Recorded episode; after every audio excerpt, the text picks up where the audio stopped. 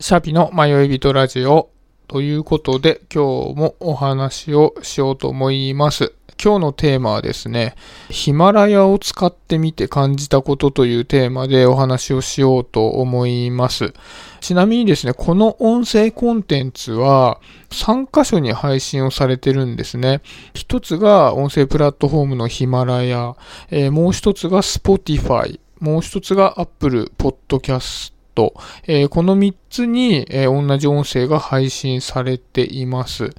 で、僕はいつもヒマラヤにこの音声をまあ格納して、それを Spotify と、えー、Apple Podcast の方に連携しているという形をとっています。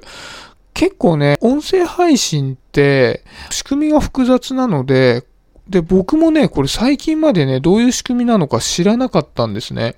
で、なので、まあ、ちょっと別の回で、この辺を話す回を設けてみようかなと思ってるんですけど、ちょっと今回に関しては、あの、この僕がメインでいつも投稿しているヒマラヤを使ってみて感じたことというテーマでお話をしようと思います。で、まあ、結論を言うと、ヒマラヤめちゃくちゃ使いやすいですね。あの、他のプラットフォームを使ったことあるんですけど、ヒマラヤはかなり使いやすいので、なんか初心者の方とか、これからどういう風にやっていこうかっていうのをまだ決まってない方とかにも、なんかその自由度が高いんでね、あの、すごくおすすめだなと思いました。で、今回はヒマラヤがここが良かったよっていうのを僕も今50回近く撮ってるので、まあそのえー、時点で感じたことを3つお話ししようかなと思います。はい。えっと、まず1点目ですね。1点目は、先ほどもお話しましたけども、これ Spotify と Apple Podcast で連携されてるんですが、これはヒマラヤに音声を投稿した時点で、勝手に連携されるんですね。だから僕は一つしか投稿してないですけど、3つに投稿されている状態になるということですね。で、これって、音声のプラットフォームの中でもできる媒体とできない媒体があって、例えばですけど、あの、最近使ってる方が多いスタンド FM だとか、あとあの、ウームが作ってるプラットフォームの、えー、レックですね。あれとかも、あの、できないんじゃないかなと思います。ちょっとね、音声配信のプラットフォームってかなり今動きが激しいので、あの、後々変わっていくかもしれないですけど、僕の知る限りだと、あの、自動的に配信できるようになっているものって、このヒマラヤと、あとラジオトークぐらいじゃないかなと思います。ね、やっぱりこう、せっかく配信されるので、まあ、できるだけいろんなところで聞いてもらえるっていうのが嬉しいじゃないですか。なので、まあ、やってみるからには、あのー、まあ、そういった Spotify とかにもね、あの、配信されるようなところを選んでみるのがいいんじゃないかなっていうところで、そういった意味ではまず1点目、あの、ヒマラヤがいいなと思ったところですね。で、2点目が、パソコンで撮れるってことですね。あの、ま YouTube とかね、投稿してらっしゃる方とかだと、それ当たり前なんじゃないとか思われるかもしれないんですけど、音声配信って結構これできないの多いんですよね。スタンド FM とかだと、スマホのアプリで、撮ってそのまま投稿しなきゃいけないですし、あと先ほどちょっとあの名前挙げたラジオトークもアプリを取って、そこから、あの、スマホで配信するっていう方法をとってるんですね。なので、パソコンでね、音声取りたい方は、ちょっと使えないプラットフォームとかも多い中で、ヒマラヤはこれができるので、僕はすごく助かってるんですね。僕はスマホで撮るということは一切してなくて、常に、えー、パソコンで撮ってるんです。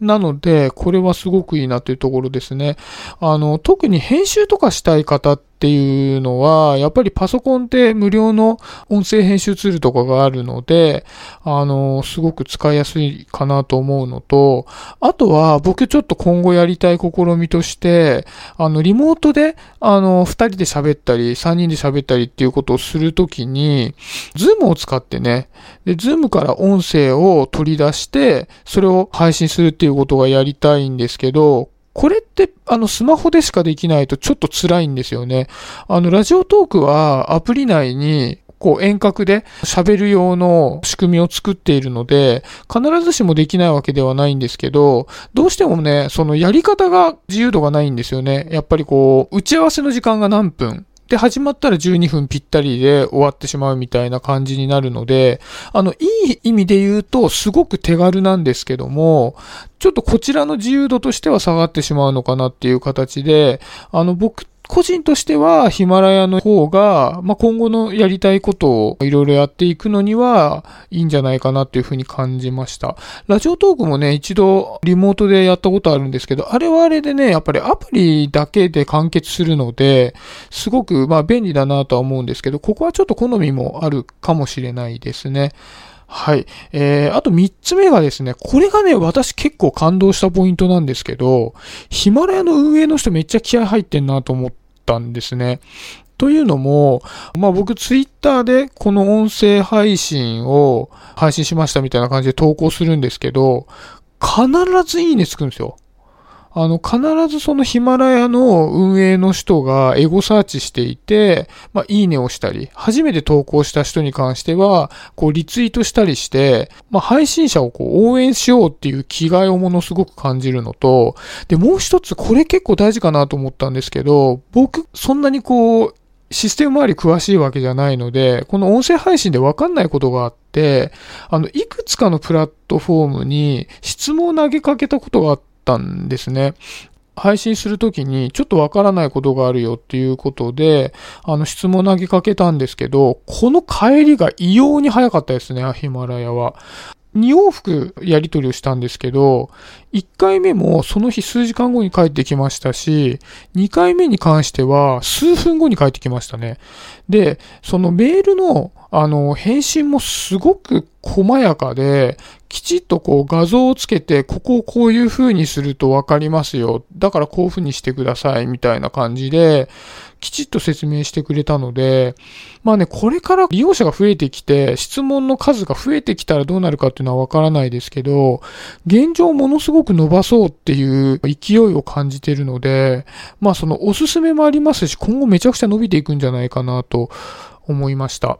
でね、あの、結構、ここ最近でこう、音声配信ってどんな感じなのかなっていうところを、あの、いろんなプラットフォームだとか仕組みだとか調べたので、ちょっと別の回でね、また、あの、その説明自体はしようかなと思ってるんですが、やっぱりこう、音声配信って YouTube の配信だとか、そういったものに比べると結構手軽なのでね、あの、これからやりたいっていう方ってって多いんじゃないかなと思うんですけど、じゃあどれでやってみようかなってなった時に、ヒマラヤを選んでいただくのはおすすめですよっていう話を今回はしてみました。別にあの、僕はヒマラヤの回し物ではないですし、まあ逆にいろんな選択肢を残してるのでこんなにいろいろ調べてるっていうところでもあるので、まあその中で、あの、今のところ感じたところとして、すごくおすすめだなっていうところで、あの、じゃちょっと、まあ今日はあの、ご紹介のお話でした。そんなところで今日は終わりにしようかなと思います。シャビでした。ありがとうございます。バイバイ。